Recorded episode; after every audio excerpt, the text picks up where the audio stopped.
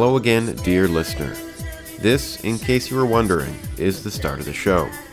Welcome to Fine, a previously recorded evening of storytelling and otherwise. This episode took place on February 26, 2018, at the Lido, which is on the traditional, ancestral, unceded territory of the Musqueam, Squamish, and Tsleil-Waututh First Nations, or Vancouver, BC. You'll be hearing from some of the excellent lineup of writers and comedians we had that night, including Matty Vu, Mica Lemiski, Annette Lapointe, Danny Ramadan, and Amber Dawn. Throughout the episode, you'll hear music from Linda Fox, who you can find on Bandcamp. The track we started the show with today is called Leopards Break Into My Heart. And I'm your host, Cole Nowicki. Alright, let's get on with it. Up first, we have the bad boy of Vancouver comedy, Matty Vu. You can catch his show Blood Feud on the third Saturday of every month at Little Mountain Gallery, or stand up at Improv Battle It Out, comedically. Here's Matty Vu.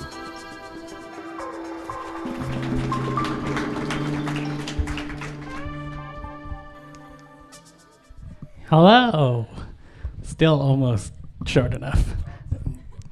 Don't worry, no one gets it right. I'm very tiny. Hi, everybody. um, I got here through a Car2go. It's my new life now because I sold my car. It was a long 10 year relationship with a car no one cares about. I'll cry if I talk about it more. but I'm, I'm adjusting to my new Car2go life. Like I recently found out, it'll beep at you aggressively if you do donuts in the snow. uh, it's also fun if it breaks on you, you can just like leave it in traffic and walk away. I called them. I was like, "Hey, your car's dead on First Ave. Deal with it. Bye." and then I got into a new Car2go. um, the worst part about a, um, a Car2go is that when I like locked my phone in a Car2go. and if you guys don't know how to open a Car2go, you do it with your phone. So I basically just had to sit beside a locked car until a stranger walked by and then had to convince them to talk to me and then download an app on their phone with a credit card and then let me into it to steal a phone. Luckily, I look like a lost child, so he did it happily. This happened uh, uh, like a like a month ago, and I see this man in my neighborhood all the time now, and I don't know how to interact with him. what are the social norms of dealing with a man who unlocked a car for you? I invited him to come over and play video games. he said no. Turns out I don't know how to make friends after the age of 10. Um, growing up, I didn't have a lot of like strong influences in media as like an Asian person who wasn't into kung fu. like I basically had two influences on television. One was a man named Martin Yan from the television show Yan Can Cook. One guy knows what it is for you everybody else who doesn't know this show, it's basically a show where an Asian man makes stir fry every episode. but I am very good at making stir fry now, so it all worked out. And the only other influence I had, like in comedy especially, was from Mad TV. It was uh, this character named Mrs. Swan. It was just like a, a sassy Asian lady which turns out was played by a white Jewish lady. so that sucks that, that I don't even get that. But I am sassy as hell. I'm so sassy that I got fired from my last job because of it. like I worked at a security company with a lot of like ex-cops and ex-military, and they're like, "You're too mean in the office."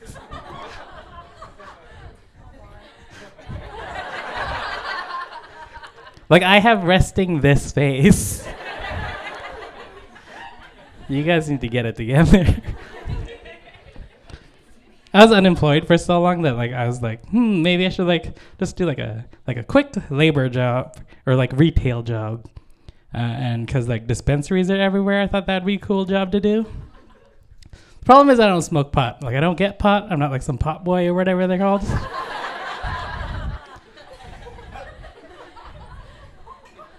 but I figure it can't be hard to like get the job. Those guys seem very dumb. I feel like my mom would have been very disappointed in me if I started like doing pot. or would she be more disappointed if I never used my staff discount? Because sometimes the stereotype is real. my mom's also very disappointed in me because I don't have a child yet, because I'm like in my 30s. I know I don't look it, but like, she says it's very unlucky for someone my age to not have a child. Not in my world, lady. Doing great. She says I should have a kid so when I'm older, I'll have someone to take care of me, which is very concerning. Because that assumes that I'm going to have to take care of her when she's older, and I can't take care of her and a baby. and myself. That's three more people than I can handle. I think the advantage of having a baby, though, would be like I'd get to do more crafts. like I love doing crafts.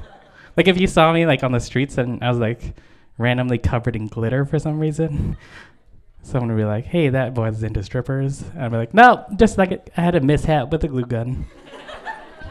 Leave me alone." Like I like going to Michael's. Like I'll spend like a whole day at Michael's. You know what I mean? You ever spent a full day at Michael's, sir? No, I get it. We're different people.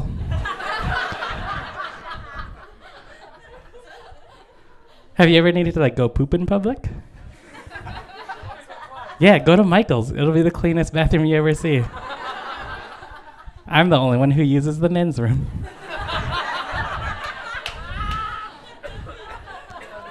I have a lot of issues with bathrooms because I'm very short. And then a lot of times a urinal will like come up to here on me. And I have to go to the stall and pee like a lady, which is very uncomfortable. Socially, physically, very comfortable. I don't know, we're not all doing it all the time.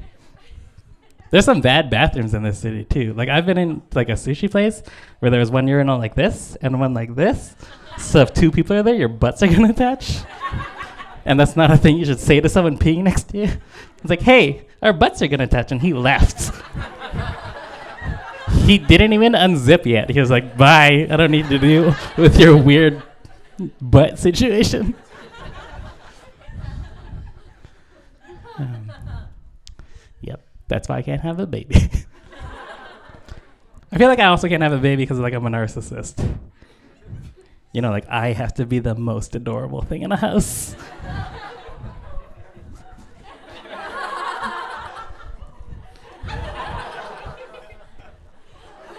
How many times can I do that and you guys are gonna like it? yeah, I'm also like not gonna have a kid because like I, I'm like not with anybody like I like I'm a straight man or whatever. Shut up. I can I could pull off that I fuck women rights. Mostly because I like to dress like a cool lesbian, if anything. I know this is true because I did Tinder as a straight man to utter failure, but I did Tinder as a lesbian. Wild success. Just weird when I was on a date with someone. I was like, hey, uh, I know I like we met on the internet and I lied, but I lied so much that I had to tell you the truth. And the truth is that I have a wiener. and it turns out some lesbians are not into wieners. And it turns out everybody over the age of 10 is not into someone saying wiener still. that was a weird place to end this. but that's where I'm going to end it. Thanks, guys. You've been fun.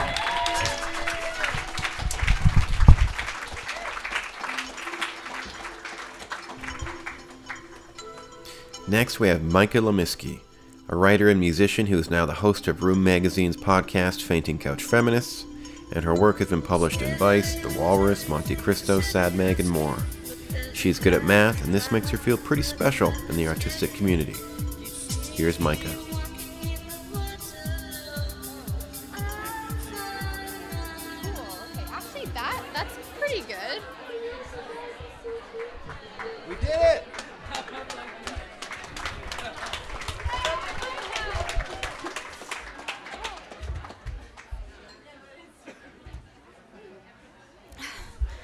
You, guys. Woo! Uh, hey, uh, sorry, I'm such a diva with all my weird equipment.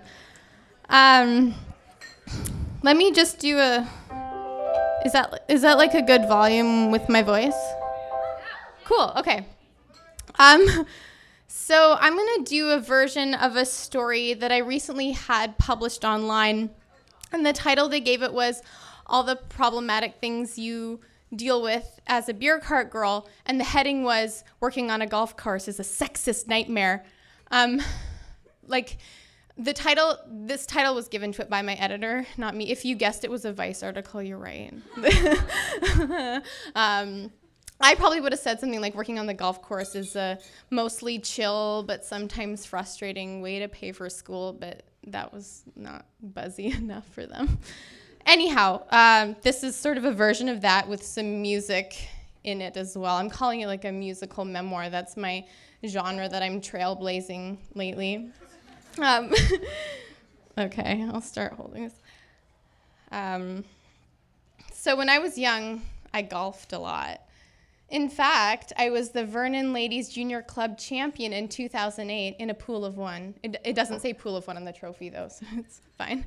Um, during this time, I thought of beer cart girl as my ideal summer job. It just seemed like such a cool girl gig, riding around in a cart full of booze, getting tipped by rich people, wearing a skirt. My parents told me often, Oh, honey, you'd be perfect at that job. And I sensed they were right. I already had an arsenal of skorts.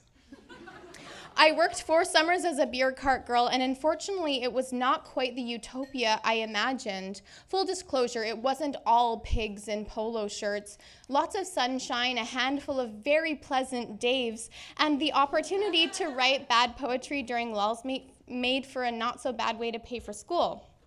But when you're navigating a sport that is still rooted firmly in a culture of white male prestige, you're going to see a fair few khaki panted douchebags getting thirsty and yelling for the girl. Because what's the point of paying 120 bucks to stumble around in the grass for four hours if you're not going to enjoy, not going to enjoy the perks of sport, meaning blonde lager served by women 50 years your junior?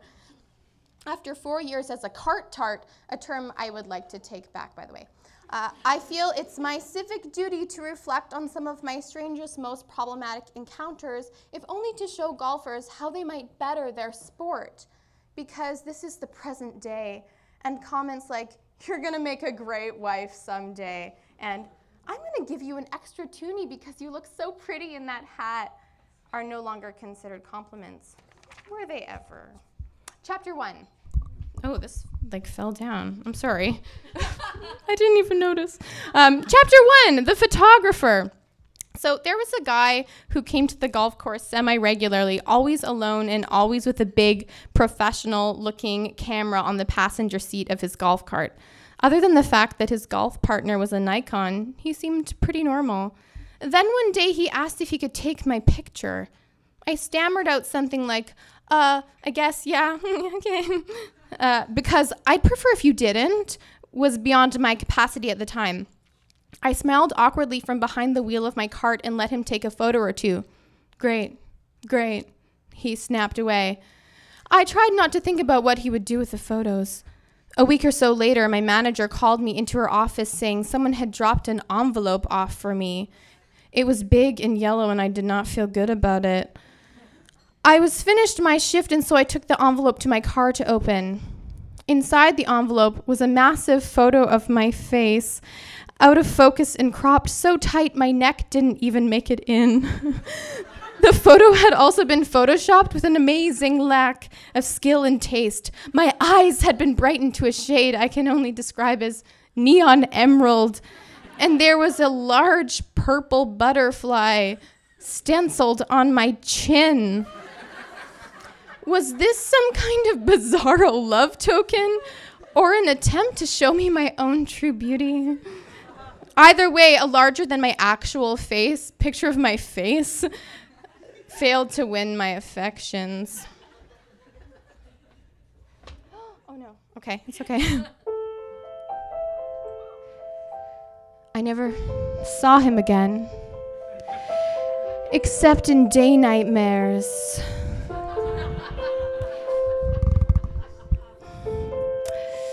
When I pictured him hunched over a computer screen, drenched in blue light. His cursor hovered over the butterfly as he adjusted its position on my face. A little to the right, oh, wait, too far, and there. Just right. Ah, she's more beautiful than she knows. I put a butterfly on her chin just to show that I'm more sensitive than those perverted pigs. While they objectify you, I will be the guy who captures your essence on eight and a half by eleven photo paper. My princess on photo paper, so pretty, I could just ra- raise her up where she belongs. Thank you. Okay, uh, chapter two the setup artist. Uh, there was this dreamboat of a pro shop boy who I'll call Sunglasses because that's what I called him in my head before I knew his actual name, and also because I never saw his naked eyes. He was a man of mystery who cared about UV danger, and this combination of obscurity and sun smarts made me sick with lust.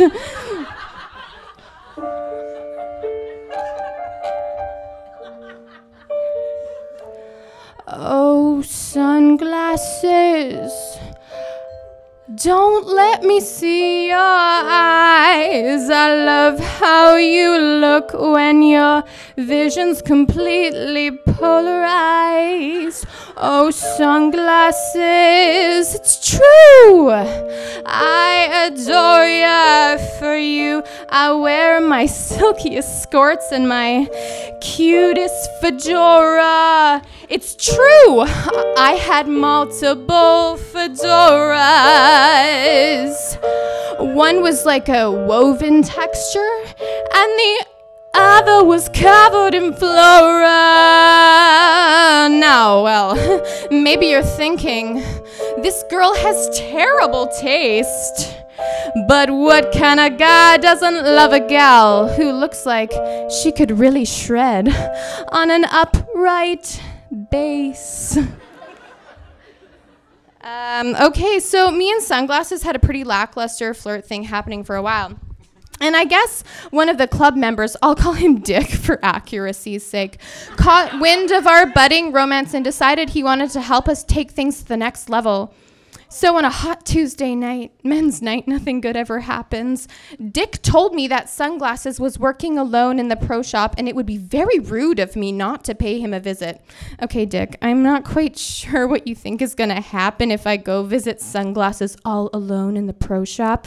But given that our most substantial conversation to date had to do with what kind of employee discount I can score on a Nike dry fit tee for my dad, I don't think I'm going to end my night polishing shafts with him in the back room. Anyhow, I rolled my eyes and told Dick to please stop making comments about my potential courtship with sunglasses. But like all the works Dick, all the worst dicks, he wouldn't take no for an answer. At the end of my shift, he strolled up to my cart, which was parked near the pro shop, and said that sunglasses wanted my number. I didn't know whether Dick was serious, but suddenly sunglasses came bursting out of the pro shop, naked eyes shining with confusion, as Dick shoved a pen and paper in my face, ready to take my information the way his generation knew best. Panicking, I scribbled down my number and watched Dick hand deliver it to Sunglasses, who made some awkward small talk before retreating into his pro shop. The outcome of this exchange was a few half hearted texts, followed by a few half hearted Facebook messages. But then Sunglasses said, You're sweet, Y O U R, instead of You're sweet with an apostrophe R E, and romance died. Uh, chapter 3 The Private Investigator. This guy was literally a PI, but he also had an unusually keen interest in my weight and whether or not it had gone missing. Have you lost weight? He'd ask. You better be careful, Missy. He'd scold, eyeing me, wearing orange. Then, 10 seconds later, or maybe you're gaining weight, he'd say, reevaluating me. Oh, I can't tell. In his defense, maybe PIs think everything and everybody is worth their investigation. Uh, chapter 4 Ladies Who Lunch. I don't have a ton to say about women on the golf course, probably because, comparatively speaking, there aren't a lot of women on the golf course. Yes, we had a ladies' day, and no, I didn't make much money from it. Yes, there were bona fide snobs and 65 year old queen bees who wore nothing but pastel, but not everyone was like that. What did bother me, though, was the lack of meaningful interactions I had with the handful of women I saw every day. The men genuinely wanted to talk to me and see me, and even though some of these guys were unenlightened bird brains, it feels overly bleak to say that every friendly wave and hello from a man had something to do with my physicality. But then I consider the way some of the women responded to me curt no thank yous, meager tips, lack of acknowledgement altogether and I'm left wondering why there was such a discrepancy in friendliness. Did these women resent or blame me for something? Was it possible that by putting on a short skirt and some lipstick and my favorite fedora, then offering customers service with a smile from my candy striped wagon of beer, I was somehow catering to male fantasy and therefore complicit in a cycle of gender oppression and inequality they'd been facing their whole lives? Entirely possible. Or maybe they were just bitches. bitches on the golf course. Why you gotta be so stingy? Bitches on the golf course. Don't you know we're in this together? Two birds of a feather. Just because your husband's drinking habit is my income source doesn't mean you get to call me a dirty skank with your eyes when I'm on the course. Bitches on the golf course. I put Coors Light on special just for you. Bitches on the golf course. For 525, I'll give you some happy juice. I may a simple trolley dolly, but I'm a woman like you. Haven't you heard the future's female? So let's start a march right here on hole number two.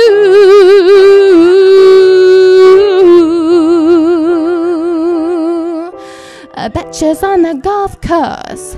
Why you gotta be so stingy?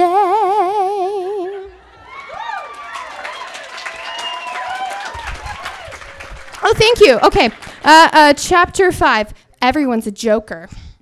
There are two main branches of golf humor dad jokes and dirty jokes.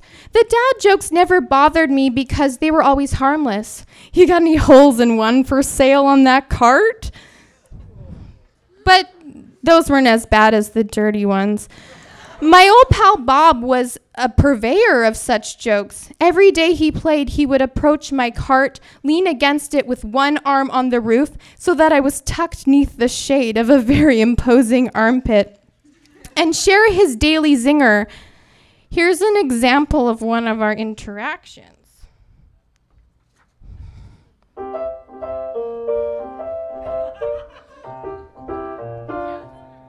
Bob says, Hey,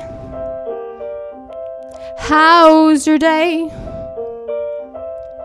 I said, Fine. Yeah, okay. He said, Do you want to hear a joke? I said, mm, eh. He said, Kellogg's. They got a new cereal. And it's called Prostitutes. He said, Do you want to know why? I said, mm, eh. He said, instead of going snap, crackle, pop. Yeah, instead of going snap, crackle, pop. Yeah, instead of going snap, crackle, pop, they just lie there and bang. Boo. We'll adjust this. I said, Bob, I think you better go. There's a group behind you, and they're impatient, you know. he said, Oh, oh, well, I better skedaddle. but I'll be back tomorrow for a sandwich and a riddle. I said, Bob, you insufferable prick. No, I didn't because I wanted the tip. Not that kind. The gratuity system is flawed. Too bad. It's my job. Meh.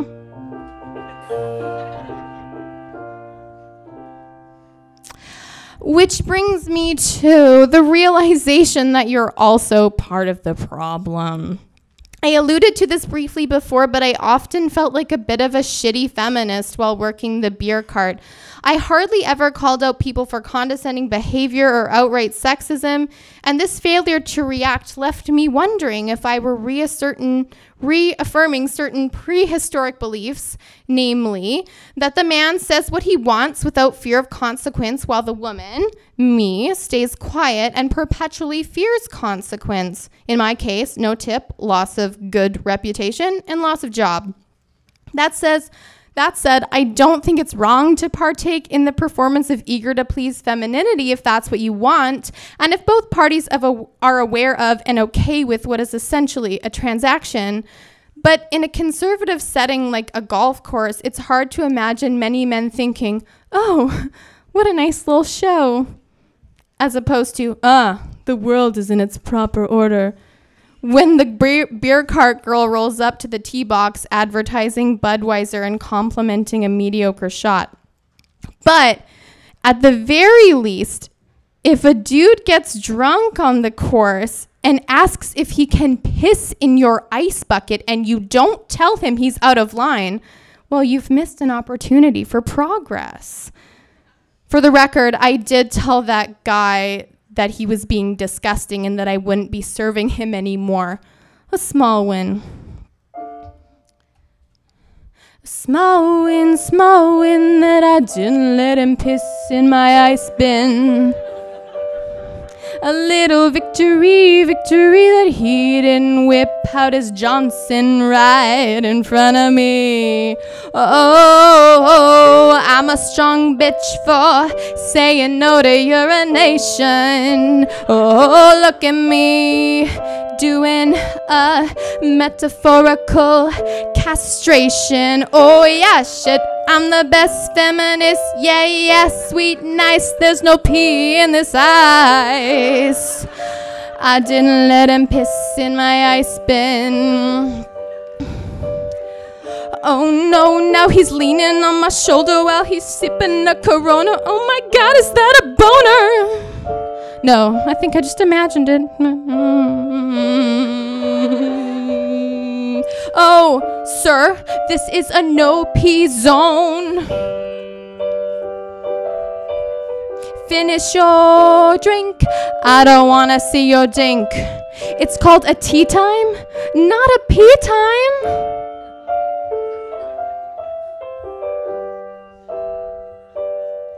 A small win, small win that I didn't let him piss in my ice bin.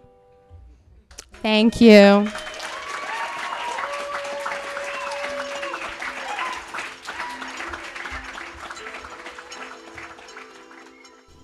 Now we have Annette Lapointe. She teaches literature and creative writing at Grande Prairie Regional College and edits the Waggle magazine. You Are Not Needed Now from Anvil Press is her first collection of short fiction. Here's Annette.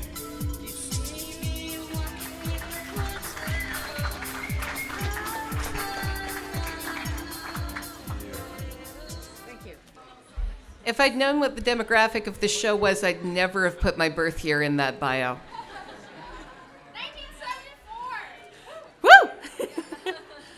But just to be sure I wasn't the oldest person here, I brought my mom with me.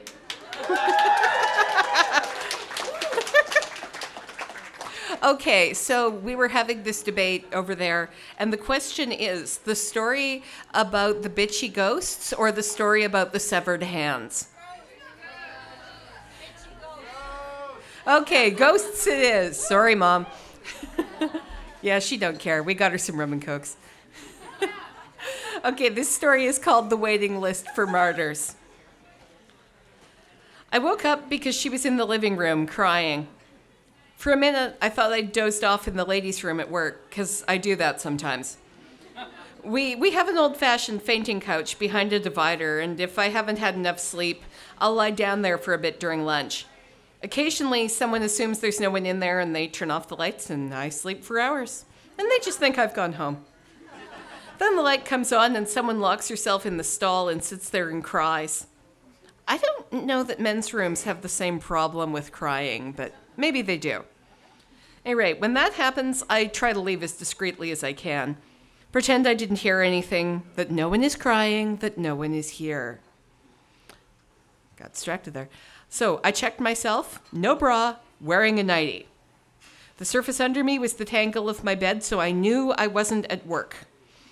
The neighbor cried sometimes, but he was a man and he sounded different.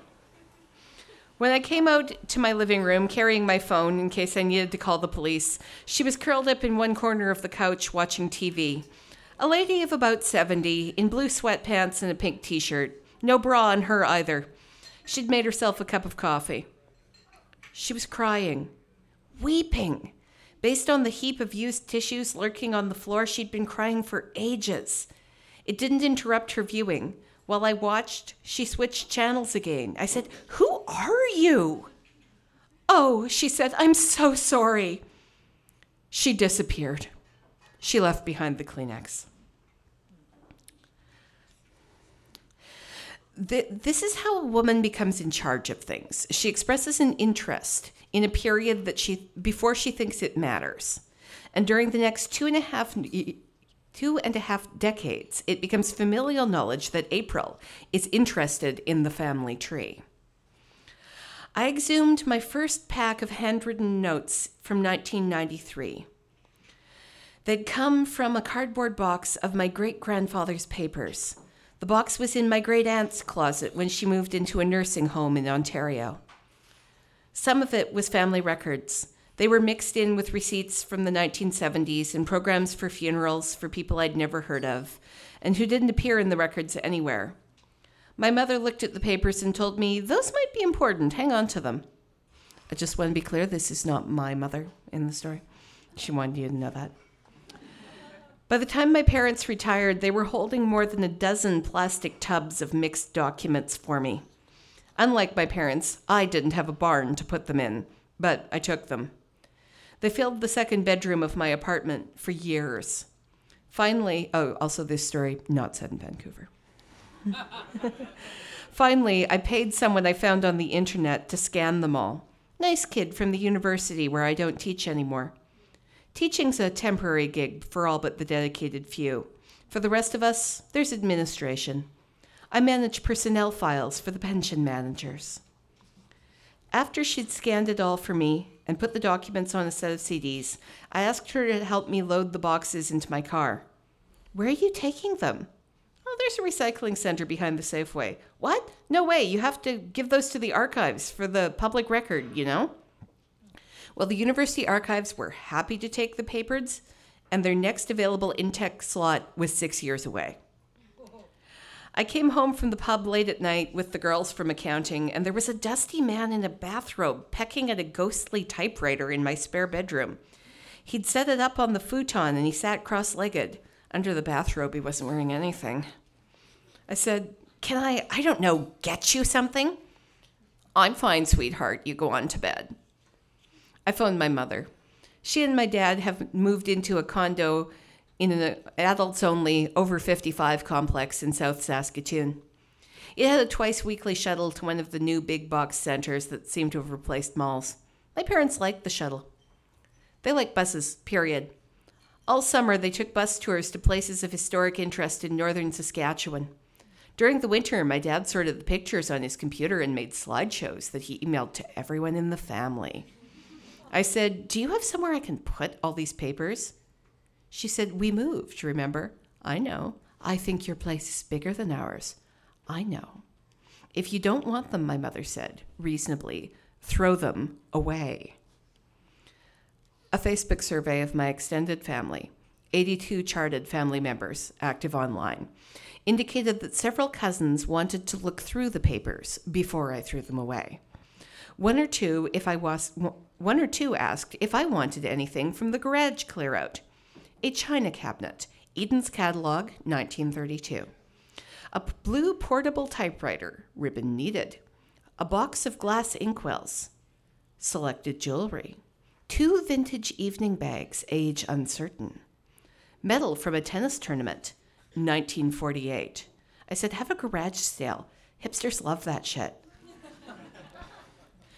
the woman in the pink t shirt dropped a Kleenex onto my desk. It seeped wetly. She said, I think that medal's mine. Do you want it? Yes, please, dear. By that time, I'd logged six regular visitors. I didn't know any of them by their first names. I needed pictures so I could present them to my mother, but I wasn't sure of the etiquette of photographing ghosts. Would my phone's camera work?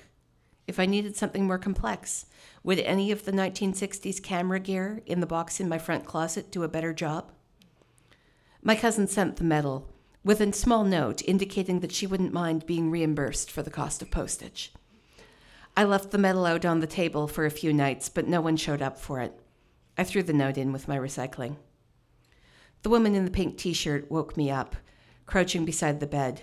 Her fingers clutched the note about the cost of postage. It had coffee grounds on it and something like egg. I'm so sorry, dear. I didn't realize how much it was going to cost. I'll see what I have in my purse. I said, I'm pretty sure I didn't get your purse. She didn't take the medal. I put it in the camera box. She stood on the other side of the shower curtain the next morning and said, Those cameras aren't mine.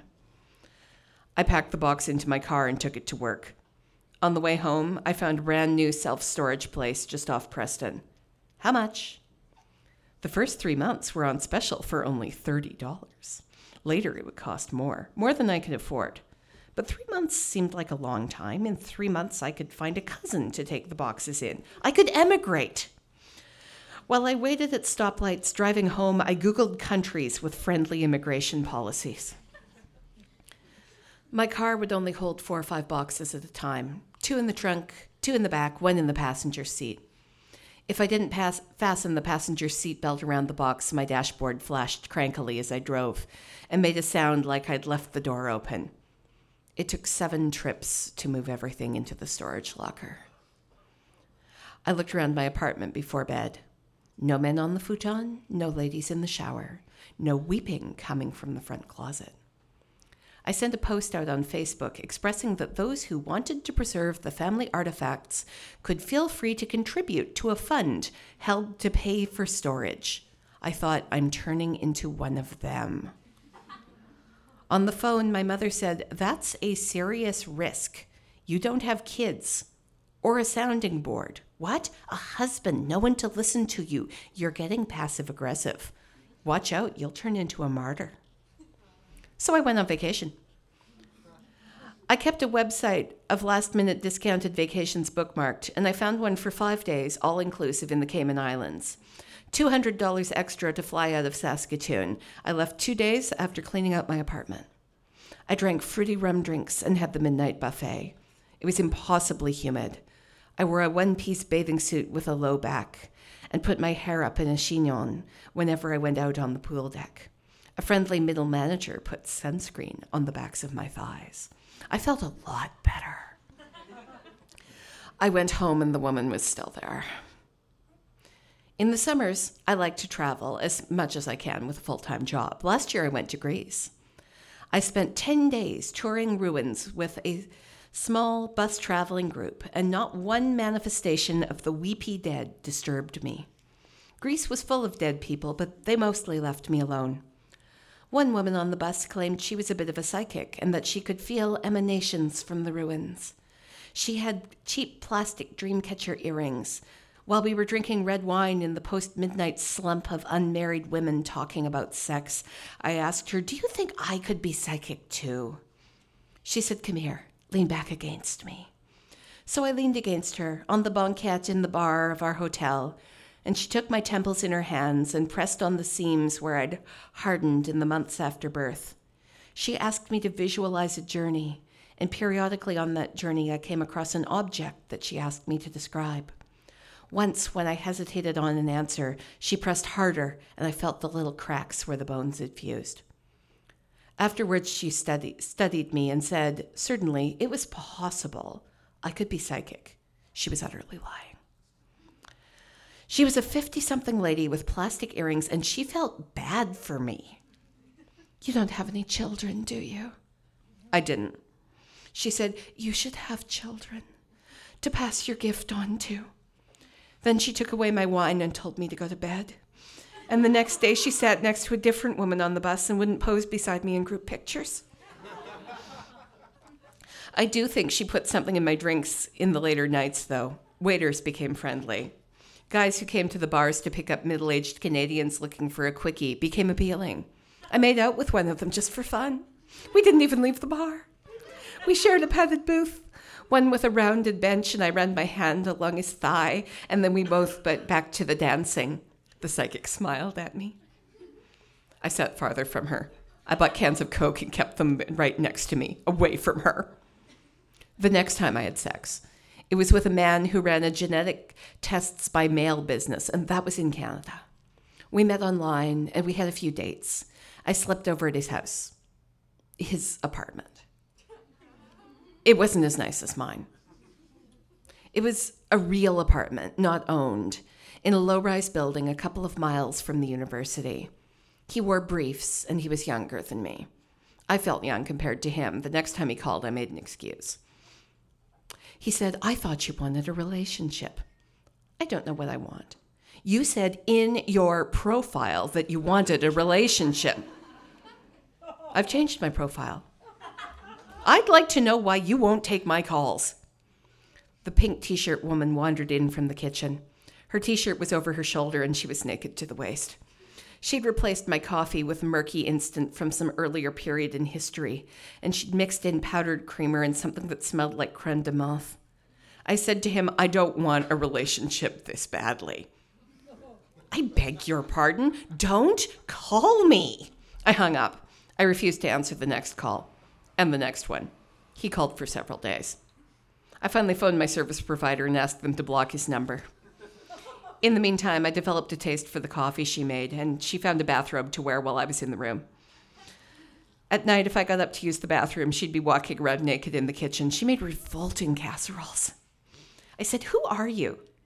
Vivian, honey, I was your mom's aunt. Vivian died when I was five. Oh, life's hard. you drank yourself to death. She looked offended. I died of cancer. I went off to the second bedroom, my office, thank you, and looked it up. You died of liver failure and cancer. I said, What do you want? I'm just keeping you company, sweetheart. She paused. Am I bothering you? I was tired. I said, Yeah, kind of. She disappeared. She didn't start crying again until I'd gone back to bed. No one donated to the storage locker fund. I wrote, Take what you want by May 6th, because that's the last day I'm paying for. My mother went by and dug out a box with a few bits of jewelry in it and a china box and the porcelain angel. She gave me the box and kept the rest. Will you take it to the dump? No, I'm just going to stop paying and they can auction it. There could be personal information in there. I didn't think there was much of anything else. I tried to imagine a data thief with dedication to sort through that mess. He'd find some long closed bank accounts, the life insurance policies of dead people, and the records of hockey teams my uncles played on in the early 1970s before their hips and backs started to give. The storage company sent me multiple notices. They tried to build my credit card, but I phoned in and had it canceled, explaining I had lost the card and someone might be running up my bills. The locker itself I'd put under my great grandfather's name. At the time, I told them he was moving, and I'd arranged to store a few of his things until he could pick them up. I'm not sure they believed me, but I repeated the story to the bill collectors who phoned to inquire whether I had really, genuinely meant to abandon my responsibilities. What, the man on the phone asked, did that say about me? Say about me as a person? I said, I think it says it's not my responsibility and you need to stop phoning. He did call back, and then there was a woman, and then they must have decided it wasn't enough money to keep hunting me. It wasn't, I insisted, my locker full of things. If others had abandoned it, maybe they died. Maybe they had they checked whether the owner of the boxes was dead. I was sorry to hear it. They should check if the owner was dead. I was fairly confident. He'd died in 1978. if they tracked down that detail, they might come back for me, but I suspected they'd stop with dead. I went for a walk among the traffic wash by the storage company and saw the poster for their next auction. People stopped their cars and took pictures of the poster, like they'd need that information later. The day after the auction, I booked another trip, Costa Rica, for next winter, the week after Christmas. I told my parents they could feel free to go somewhere too. An aunt or two sent me disappointed emails about missing me at dinner. I sent them my most sincere apologies. Tried to picture Christmas without the carefully crafted elf displays and complex appetizers of my nesting family. Over Christmas, I was inundated with email. Most of it was from cousins who were hoping to go through the storage locker while they were in town.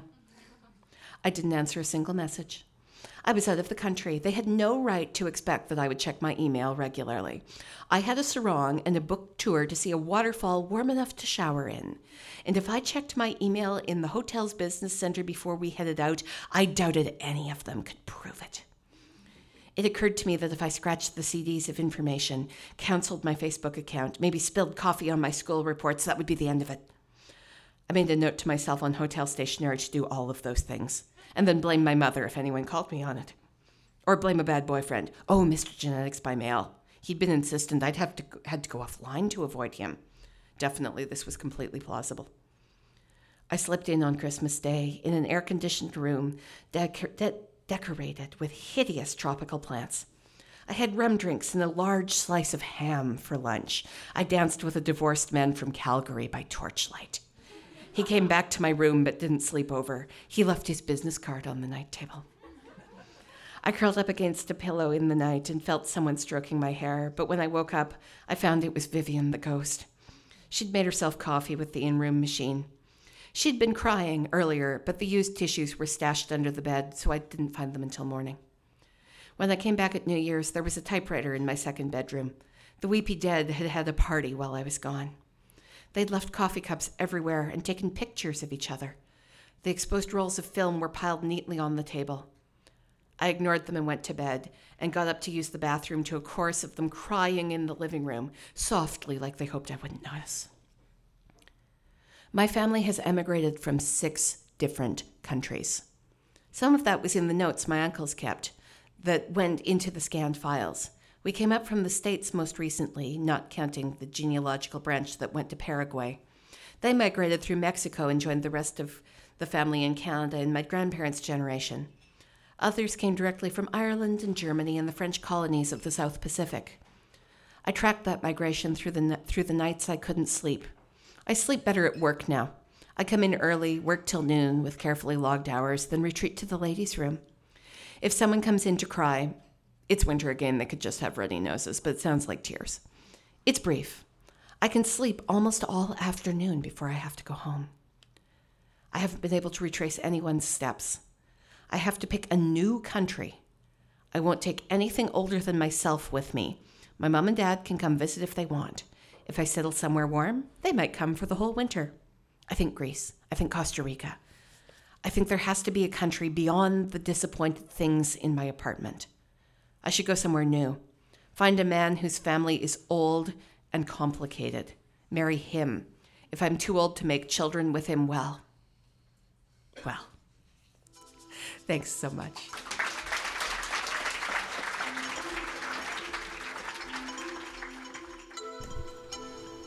Up next, we have Danny Ramadan, who considers himself many colorful things. He's Syrian Canadian, an award winning author, an activist, as well as his own personal nemesis. His novel, The Clothesline Swing, is out now from Nightwood Editions. Here's Danny.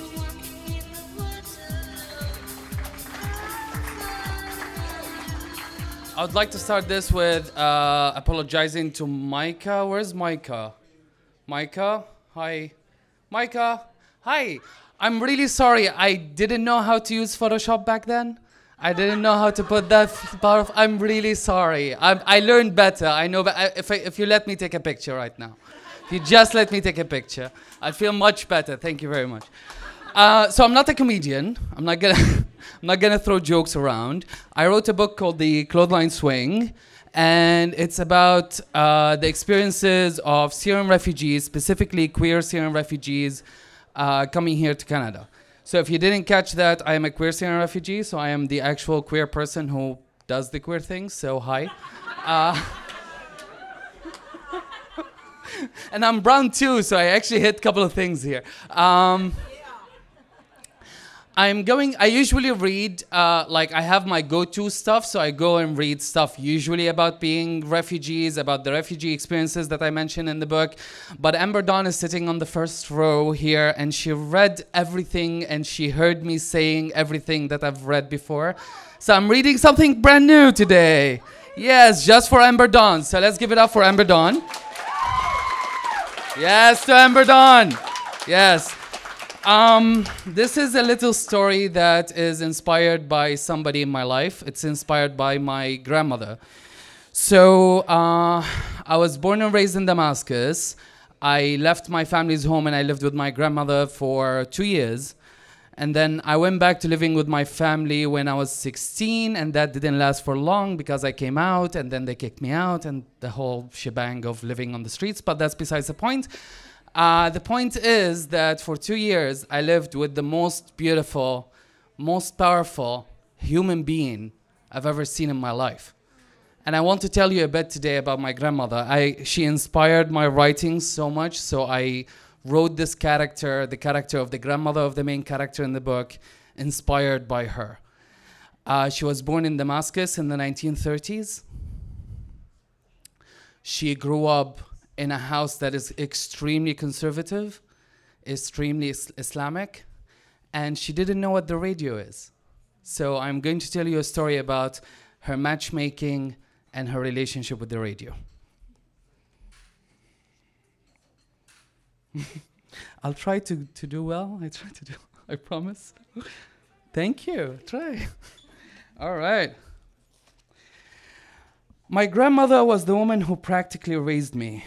Samira, as she called herself, was a short, blonde haired old woman with blue eyes. She was a loving, strict woman capable of anything, including making the best rizb halib in the land of Syria and the whole Middle East, and forcing me to sleep at 8:30 every night so I wouldn't hear the news, the horrible, horrible news, on the only Arabic TV channel the country had at the time, Syrian Arabic television. When my grandfather died in the late 80s, leaving her alone with six teenage sons and a daughter, she pulled on her sewing machine and decided to do something about it. She paid a taxi driver to sneak her some fashion magazines from Lebanon, and she started imitating the latest fashion trends in Paris and selling the dresses to old ladies. The woman especially came around during spring times when weddings are traditionally more common and more women are in need of a good dress. She married my grandfather when she was 15.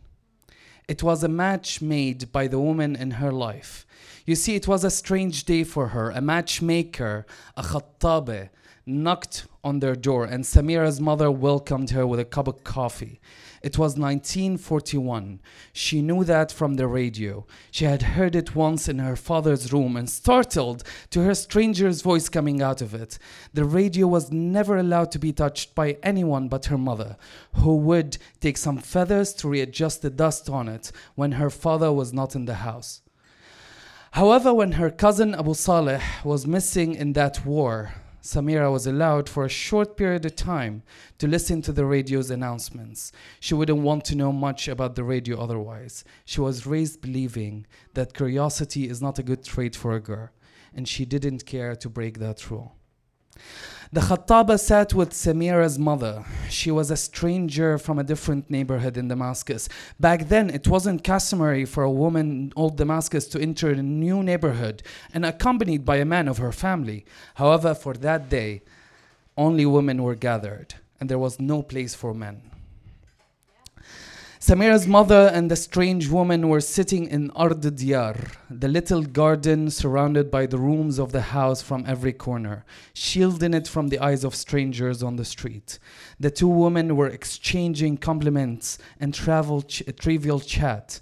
Samira walked in wearing her best dress as instructed by her mother. She smiled as she presented the coffee to the stranger lady. Samira sat silently in the middle between the two ladies, then suddenly felt a cutting pain. The Khattabe was pulling on her hair. MashaAllah, it's so beautiful, the woman said. And Samira's mother understood the gesture. It's all natural as well. Ya khanum. The lady then put Samira through all kinds of weird tests. She brought her a nut and asked her to crack it open with her teeth to make sure the teeth are, were real. She pulled out a little piece of paper with tiny words on them and asked Samira to read to see if her sight was perfect. She accidentally poured water, accidentally. She accidentally poured water on Samira's dress and spent an extra minute or two feeling Samira's thighs while helping her dry the water. Samira was uncomfortable, but the look in her mother's eyes made her go through all of it willingly. Finally, it was time for the final test. I want a madas the strange lady said. And Samira's mother decided to put an end to it. Her breasts are real, and you don't need to touch them to know that, Khanum. Samira's mother said, while Samira's face turned red. The strange lady examined Samira's body with her eyes for a moment and then decided to back off. Two weeks later, Samira was in a white dress getting married to Ahmad, the son of the woman who had sent the strange lady. She had never met Ahmed before the wedding night. The invitation card, which my grandmother showed me once, was a piece of yellowed paper that used to be glamorous and instructed the people attending that no children or maid were allowed to come. After two older sons, Samira gave birth to my father. Twenty years later, I called her Teta as my first words ever. Ahmad, her husband, passed away 30 years, 35 years after the wedding. And my teta continued to mourn, mourn him until he died, uh, until her death, sorry. I miss the conversations my grandmother used to have with her customers. The woman would come late in the morning and they would sit together uh, around the balcony, sipping coffee and exchanging gossip. gossip. He was a cheap one, my grandmother would say talking about her dead grand, uh, my dead grandfather. He would measure the size of the orange cake I made him to make sure that no one else ate it. My grandmother would look up constantly and whisper, Forgive me, husband, before, con- uh, before continuing her gossip session with her customers. You would hear him walking to the kitchen, carrying his ruler to see if somebody has eaten an extra piece of the orange cake. Minutes later, you would hear his voice coming from the deep end of the house. Who, who ate my bloody cake? He would ask, and nobody would answer. The next morning, my grandmother would cut me another piece of that cake. After the gossip was done, my grandmother used to take her customers to a small hidden room where they would all take their clothes off. down to their colorful undies and try on the new unfinished dresses. Sometimes they laughed, sometimes they seriously discussed the form and shape of each dress using adult words I've never heard before. It shows too much of my poops, one woman would say. Oh, show a little boob, honey. The last time that breast of yours saw the light of the day was when your husband took your bra for the first time. My teta was always ready with a response. By the time I was old enough to understand, I knew that Teta had become a big deal. Her customers told their neighbors. Um, her customers told her neighbors about her beautiful dresses and her jasmine trees, and the neighbors told their sisters, who told their friends, and suddenly everyone in Damascus knew Samira, the tailor with the magical touch. Middle class women would come in the early morning, knocking on her door and presenting her with cooked meals and plants. Fast cars carrying wealthy women would stop by my grandfather's building, and the driver would open the door for the woman and help them leave the car. My grandmother used to grow jasmine in that room where she held her meetings with her customers until the day my uncle felt that he was too old for his mother to provide him with money. He took away the sewing machine and the smuggled magazines. He threw the pins and the zippers and the buttons in the garbage. He only kept the jasmine. My grandmother protested, but he rejected her pleas. I am the man of the house now, he explained. I can't walk in the streets with my dignity if people knew my mother is the tailor who spends money on me. My grandmother, my grandmother refused to water those jasmine trees. They passed away slowly and painfully. Thank you very much.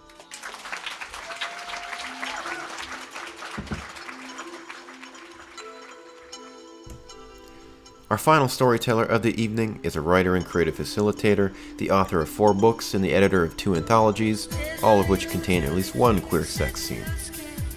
Her newest book, Sodom Road Exit, is a supernatural chosen family drama set in an abandoned amusement park town. Here's Amber Dawn.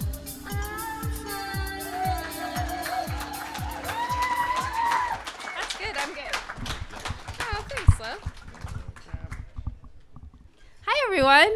Um, so I know what it means to go on last, and that means you get in, you go hard, and you get the fuck off the stage. Thank you so much for your kind attention, and you've been amazing listeners this whole time, um, and vocal too. It's so nice to be in a Vancouver venue where you can actually hear the audience making noise. Um, so thanks for that. Um, my name is Amber Dawn. I'm 44 years old. I came out in 1989. I lived in a small town of 3,000 people, and the internet was not yet invented. Um, so what that means is that my life as a queer person meant a lot of travel. Um, it meant a lot of um, kind of like stealth finding each other because I couldn't just like use an app for that. Um, it meant a lot of grief and loss as well, and a lot of growing. So I decided to write a book of poetry, um, kind of about those years and about queer family building, queer grief, um, queer discovery. Um, and this is not something that I've done on my own. I've definitely done this in um, communities that have taught me a lot.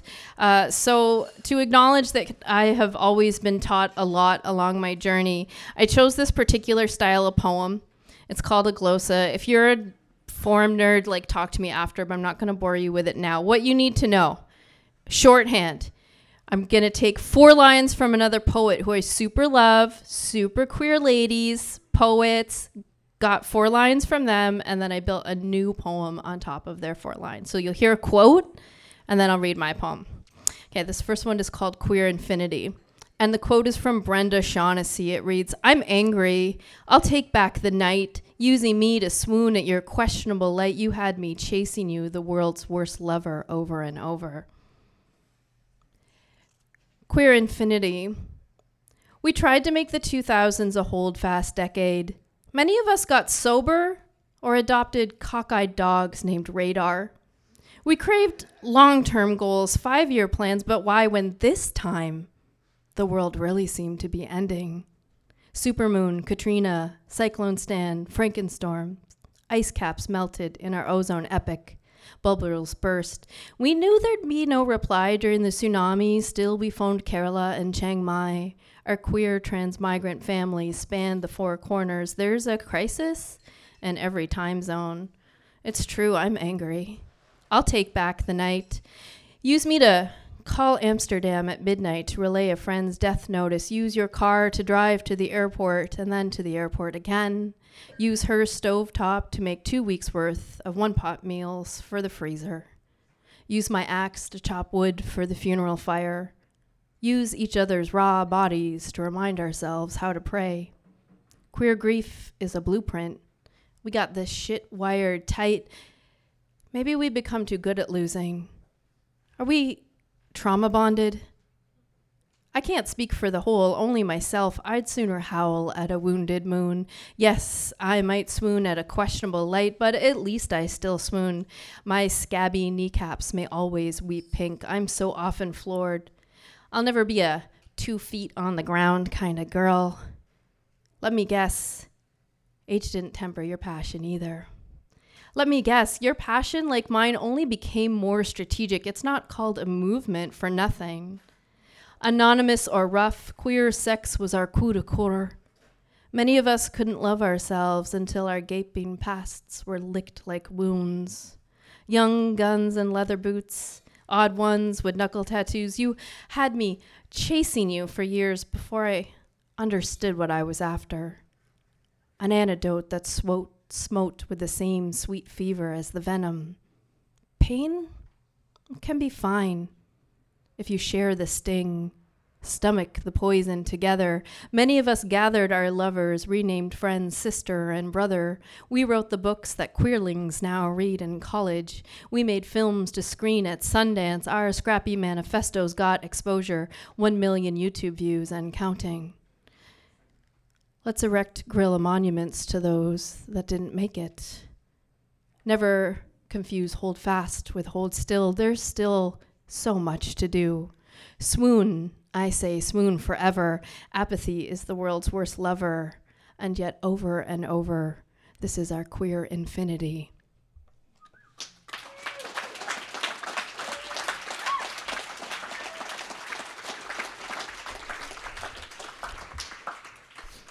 Um, I'm gonna do this like weird voice maybe for a little while. This next one, because um, sometimes I think white queers really need to look at themselves and make fun of themselves. Um, this is a quote from Sina Queyras, uh, which says, "Which lifetime beyond what brawn? Who knew where the world, where the road would take us? Neat, neat, the rows of apple trees there in the valley. Red summers, the heat." And the poem is titled "Queer Land." Something happened to me at Backroads Pizza in Santa Fe, New Mexico. Locals say the land is magic, although white people are always claiming land is magic. The woman who non consensually hugged too long, wore bone jewelry, worshipped Gaia, and wanted me to know that because I live in the world, I must love all the world. Over her shoulder, I watch genderqueer acrobats Valdez on the pool table, a loner empty his flask into a can of cola. I ached with odd longing, but from which lifetime? Beyond what brawn? Who or what was I lovesick for? Crying can help. Eyeball orgasms release endorphins and past lives. Psychic salt water, they say. I licked a ramekin of peppermilk gravy clean at Ria's Bluebird in Atlanta, Georgia. Simone de Ghetto bent Clyde over the picnic table for a spanking. Juba carefully considered huevos. Jerry Lee his bacon. Annie Oakley and the Scarlet Harlots Cardinal Mains bookend this tour, this morning, this movement, our mantra. We are artists, innovators, geniuses, geniuses, innovators, artists, artists, innovators, geniuses, and we're really hungry and infinity. I presumed I knew where the road would take us, not the interstate, but the intersections of our remarkable survival. This would be the place where we landed. I was younger, and homecoming seemed far more romantic than fuck coming. Queer fuck was everywhere, and home was a blue sky, all but sci fi like idea. Maybe Fancyland in Humboldt County, California. Maybe Idle Dandy near Nashville, Tennessee. A place with a goat named Ally Sheedy. The free chickens, all kikis. That's the dream, right? On the other side of mighty America, where the eggs in the nests aren't normal, normal. Grapevines aren't neat, neat. The rows of apple trees, they aren't really rows at all. Just fruit, idling, like the lackadaisical stacks of books at Modern Times Collective in San Francisco, where I abandoned the pages of Go magazine to scope the daydreamy staff person from behind the till, their name, pronouns, relationship status, dating preferences, and kinks unknown. But so precious. With the paperback spine of the left hand of darkness, I imagined my daisy print underwear in their teeth. I carried my fantasies along scorching 24th Street. Why must I wear black in August? I always fall in flummoxed love there in the valley, red summers, all that heat.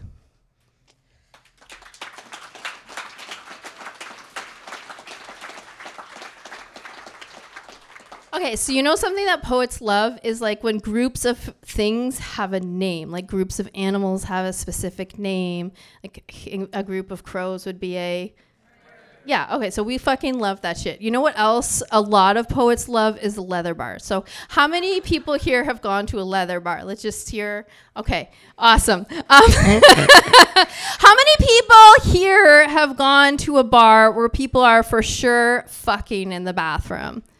Okay, so it's kind of like the same thing, except the bar where straight people are fucking in the bathroom, there's always going to be that bar. And a leather bar, you don't know if it's going to be there like tomorrow. So, this is my ode to leather bar and also to things and groups that are named something. It's called a group of sluts is called what? I don't know. What are we called when we gather together? I don't know what we are. Someone fucking think of a collective name for us. A group of sluts is called what? I'm grabbing a quote from Eli Coppola, Rest in Power, and Eli Coppola said, What I said I pretty much meant. What I am has multiplied and divided. What I stole has been taken away from me. And what I have stumbled upon has pleased me most. And my poem is called what? Has anyone thought of a group name for sluts yet? You've had like a divine of sluts. Oh, I like it. I want to hear more after the show. Cream pie is what I saw at the kitten theater. A clutter of cats, a kindle of kittens, a dole of turtles, a duel of turtle doves. Oh, what a gape of porn stars is what I saw. This is the most used word in the English language. What is schwa? Uh, uh, uh, in a French accent. Like, dis-le, say it. A what? A slap of masturbators? A fairy tale of jacks? Looking back, this was a blessed event. What I said, I pretty much meant. The internet is a boner killer. Everyone watches gangbangs from home, and the kitten theater is now a pottery barn. Somewhere there are still dykes in ratty blonde wigs working a brass pole, right? Somewhere, a twink in silver briefs teabags a widower's eyelid. Oh, my desire dates me. I want to go back to the 90s, but without the cocaine. A what? A stellar of bar stars, a heist of queer diamonds. What I am has multiplied and been divided into personalities and paragraphs, line by line edits. I have an office key. I have a well behaved Pomeranian. I have a set of Oneida flatware, and yet a bullwhip made of braided kangaroo hide. I crack off color jokes for kids who may never understand the punchline. I sleep tight with five milligrams of Ambien. What I have is imposter syndrome. I still have a proud scar. I can still speak with a forked tongue. What I stole has been taken away from me, and what a recall of memories is what remains. Do you remember when we all got bent? A peep of chickens, a clutch of chicks, a what? A fluff of aging sluts, a muff of ex lovers, And they're all gathered on the same coast, the same city, even the same black lit leather bar. This is the last homicile standing, and I will hold the ceiling up with my spare hand. My cream pie is still grandiose. What I have stumbled upon has pleased me most. Thank you so much.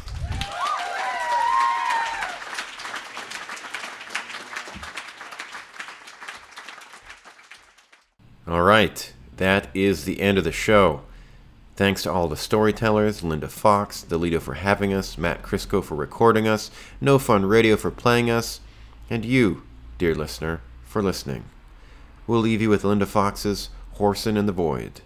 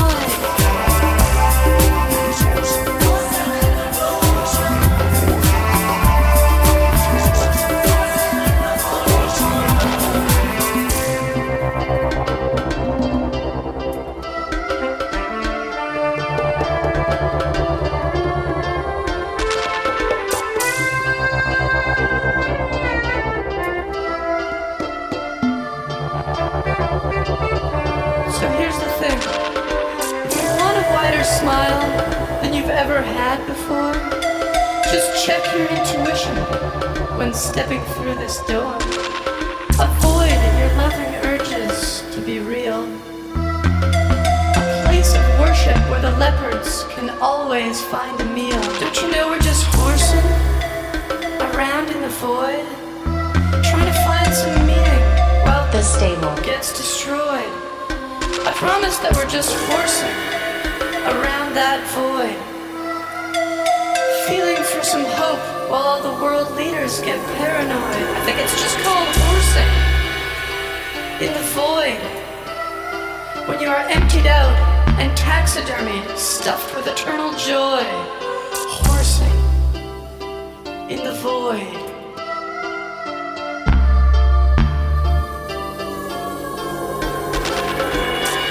You are placed behind glass